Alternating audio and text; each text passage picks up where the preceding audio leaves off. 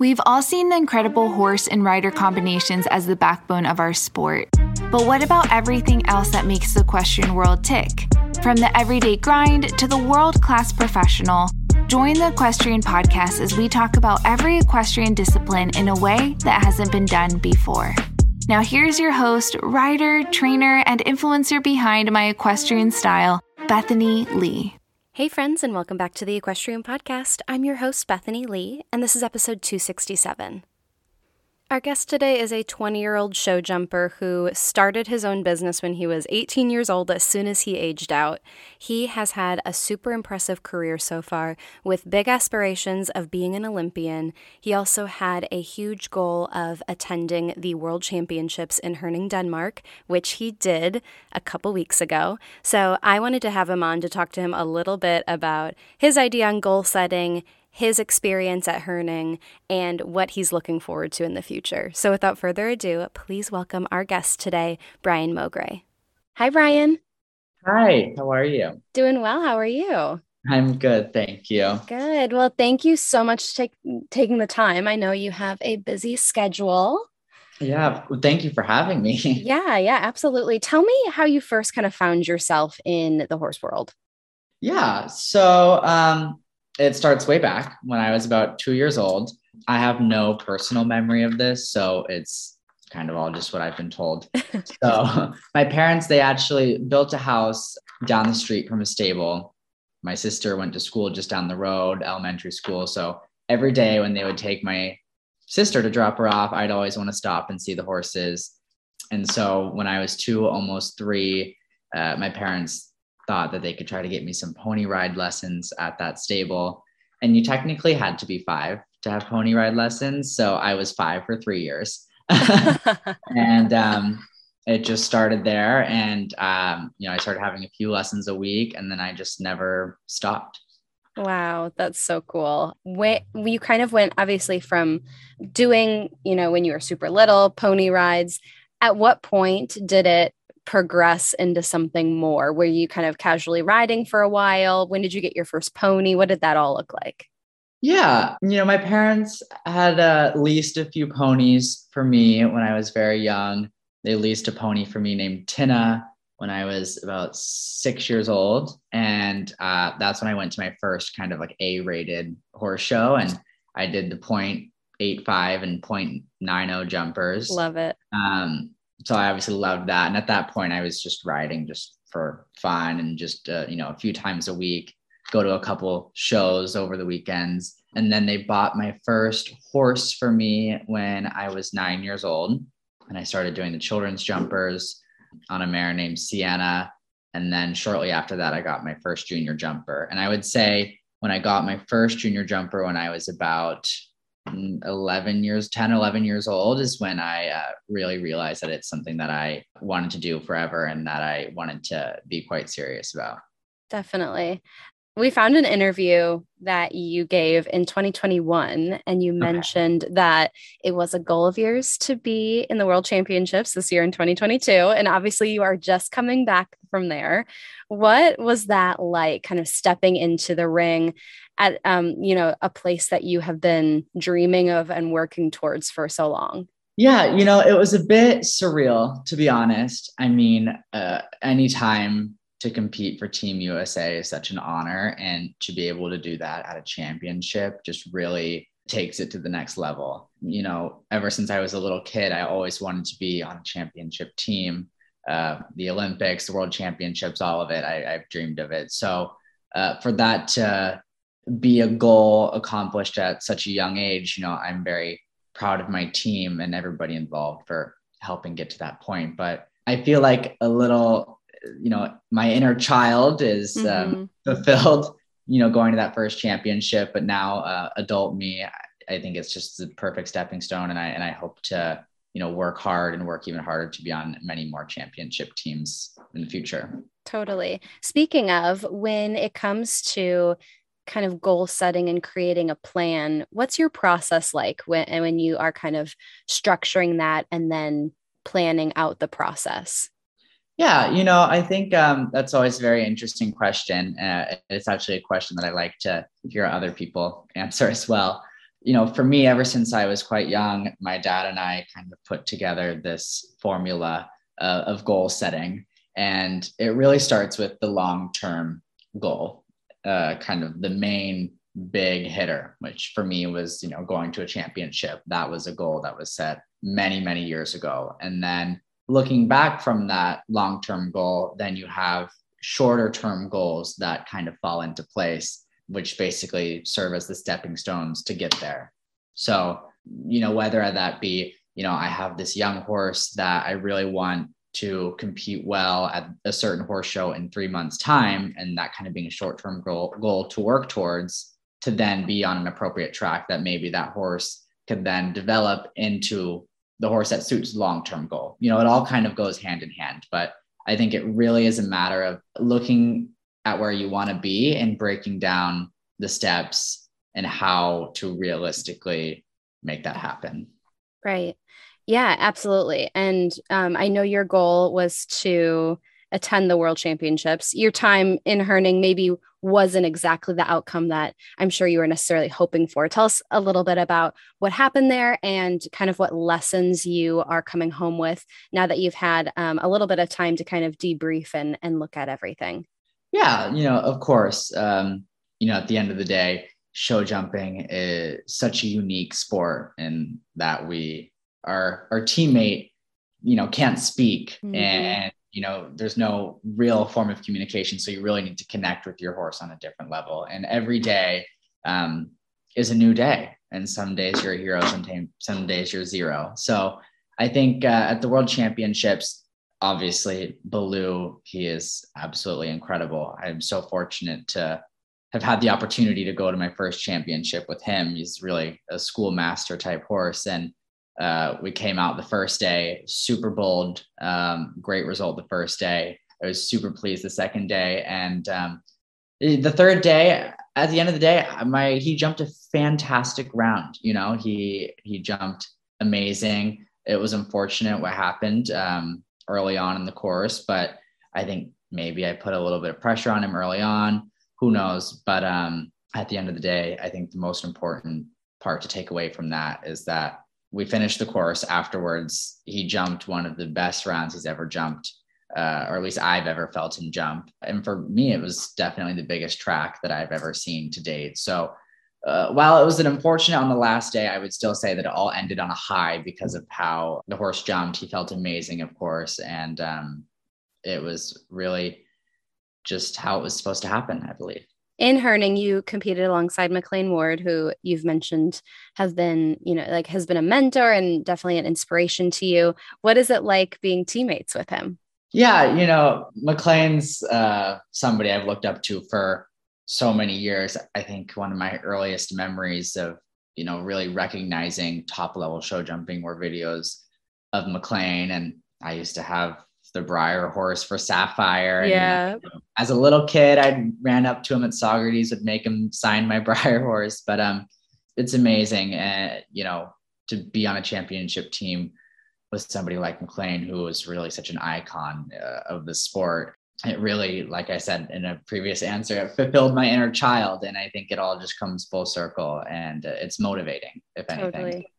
In addition to McLain, you work with some very recognizable names like Laura Kraut and Nick Skelton. What what is it like working with them? What do you enjoy most about working with both Laura and Nick? And what what do you feel like you've learned from both of them that have really stood out to you and have impacted what you do in your program? Absolutely. For Nick and Laura to have taken me under their wing is something that I it can't even put into words. You know, it, it's such an amazing opportunity for me to be able to learn from both of them, who, uh, you know, both have such unique experiences in their way of getting to the top. Mm-hmm. You know, can share their own stories as well as their stories in their time together, and, and to really have access to so much information, and for them to be so willing to kind of guide me every step of the way. It's something that I don't think I will ever, I can never be thankful enough for that. And um, they've accomplished everything that I dream of. And I think that's so reassuring for me. You know, all these long term goals that I've set for myself and these dreams that I have, they've been there and they've done that and they've seen what it takes to get there, you know, how it all goes. And I think for me, just to be able to listen and just confide in them and ask questions and, and really understand what it takes to get there from firsthand perspective, it's amazing.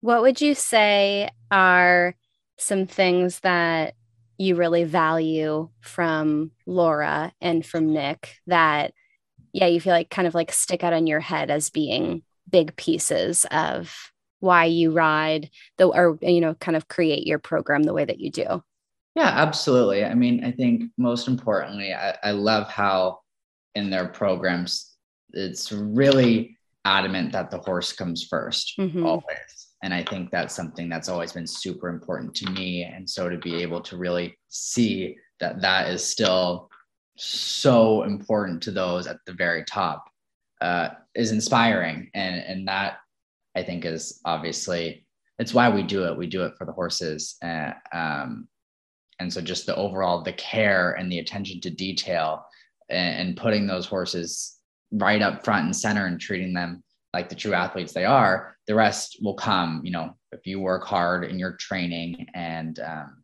I think that for me is the most incredible thing is to really see inside their program and also, you know, how to handle certain types of pressures, I think has been a, really important thing for me to learn. I think, you know, it's funny. Uh, last week at the WEG, when I was walking into the ring the first day, I was very nervous for my own reason. I guess not very nervous, but uh, I had the first day jitters. And Nick looks up to me and says, Are you nervous? And I said, Well, yeah, a little bit. And he said, Good, you should be. For him, you know, he's he has a gold medal, he's done all those things. And there he is patting me off and is like, You're gonna be fine. Off you go. I'll yeah. see you when you come out. So it's just it's really amazing to to have that.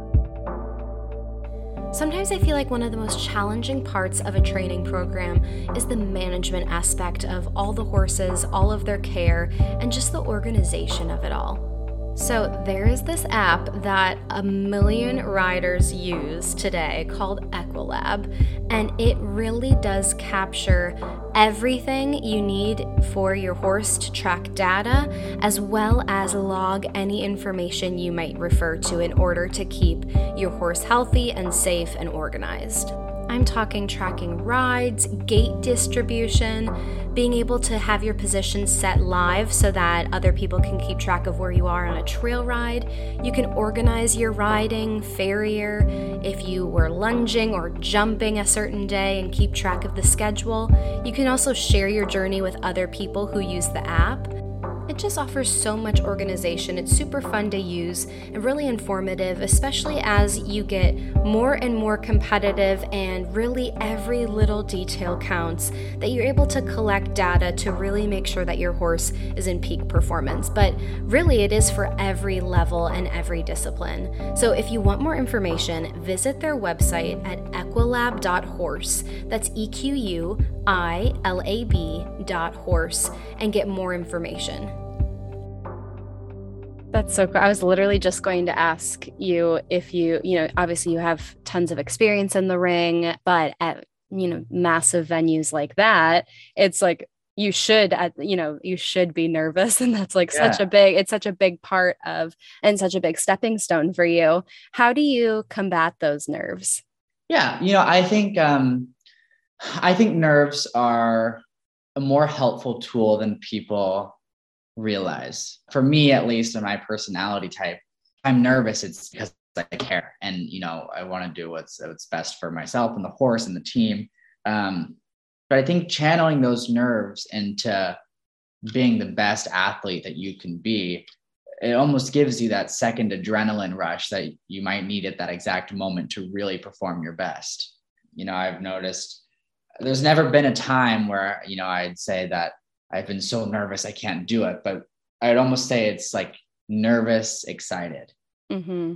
You know, kind of they go hand in hand. Just kind of the adrenaline, the eagerness, the nerves, what's going to happen, and that's kind of you know it's why we do what we do. We're a little bit of adrenaline junkies in this mm-hmm. sport, and um, I think it all goes hand in hand. So you know, I think everybody has their own unique way of kind of channeling those nerves in the most positive way. But for me, it really gives me, I think, that just extra competitive edge. Yeah, definitely. That's a good point because it's not like you need to find ways to get rid of the nerves, but it's yeah, it's really kind of how you are channeling them.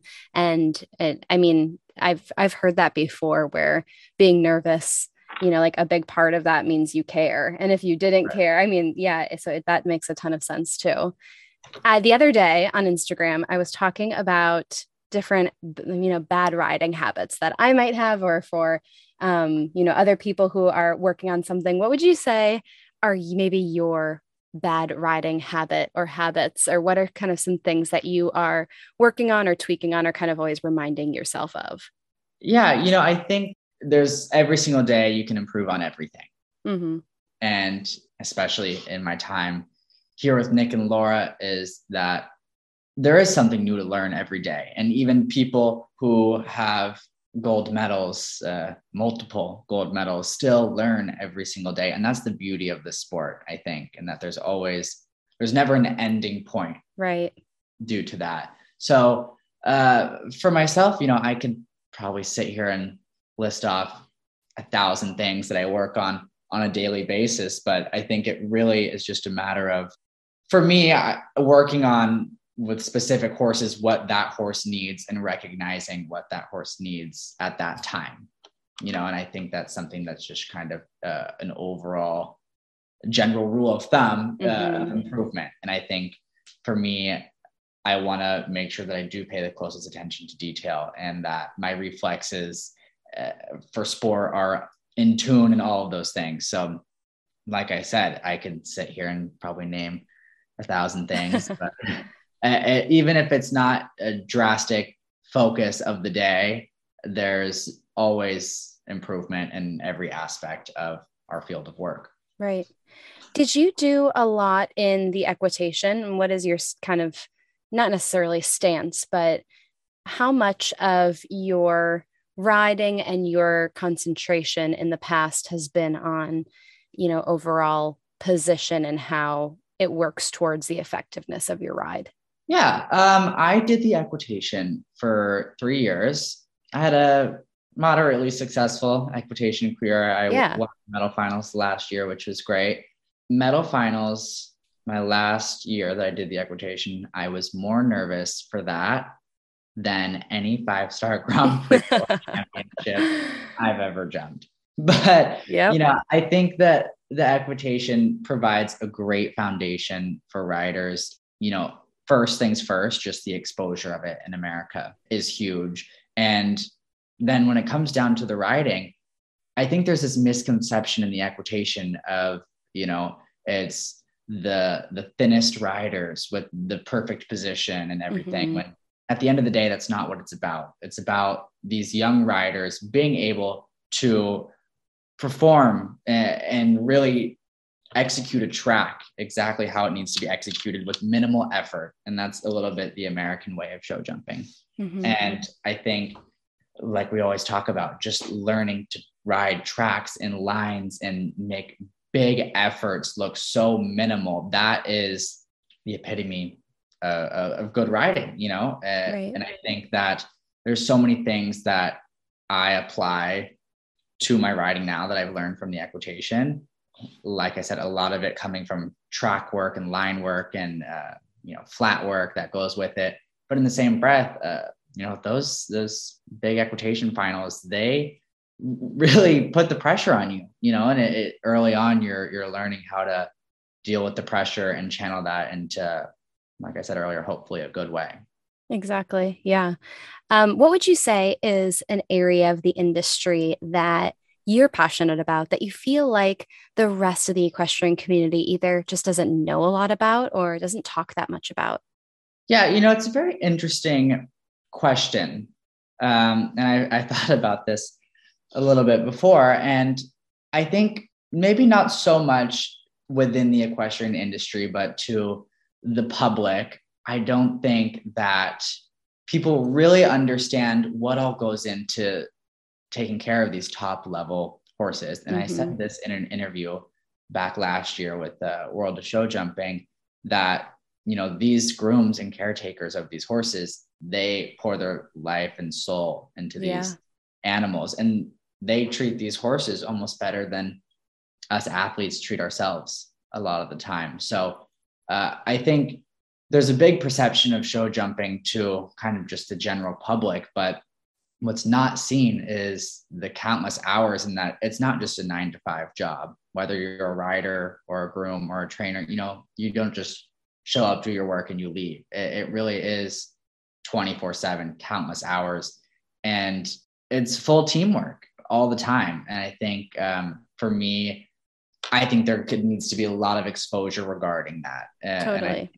appreciating uh, the grooms and the staff. And the riders, of course, are the ones that are out there on the horse, in the ring, in the video, in the press. But at the end of the day, it's an entire team of people that make that end result happen. And I think it's so important to really focus on that and appreciate it and, and mm-hmm. let it be known that it's, yes, it's a horse and a rider, but there's 10 other people that are uh, just as important as that rider that make that dream come true.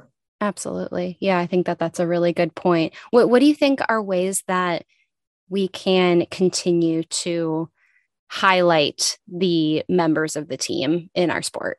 Yeah, I, I think there, there's many ways. Um, I think it's amazing. I've noticed in the the past couple of months that there's been a lot of articles done from a groom's perspective and, and really hearing what it's like for them and, and their journeys and their role in what we do in our sport.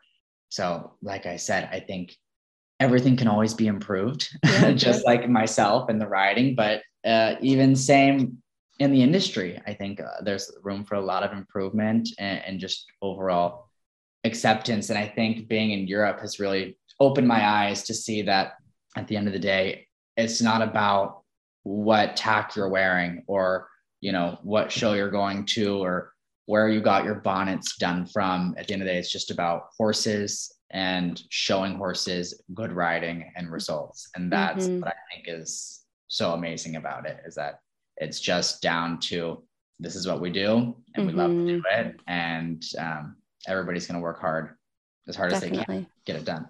Absolutely. You've already checked quite a few things off of kind of your career bucket list. What's next on the list for you? Yeah, you know, I think there's um, I have a lot of goals. I would love to be on Olympic team. Would be amazing. That would be a huge goal. Whether that be Paris 24, London, or Los Angeles 28, and then some shorter term goals. You know, I think um, love to go to the World Cup finals. I'd love to, you know, develop some more young horses. Hopefully, produce some more young horses, some sales as well, and and really just continue to grow my business and um, you know grow my um, ability as a rider and, and just keep chipping away to you know hopefully in a few years time hit that big long-term goal of, of paris or los angeles Amazing. Awesome. Well, I am so excited to continue to watch your journey. Um, thank but you. thank you so much, Brian, for taking the time to chat with me today. And I wish you all the best. Of course. Thank you so much for having me. Um, it was great talking to you. And yeah, thanks. All right, that is all I have for you today. Thank you so much for tuning in. If you liked what you heard, please take a minute and write a review on iTunes. I would so appreciate it. It helps people like you find the podcast and it helps me get some killer guests. Thank you so much, and I will talk to you next week.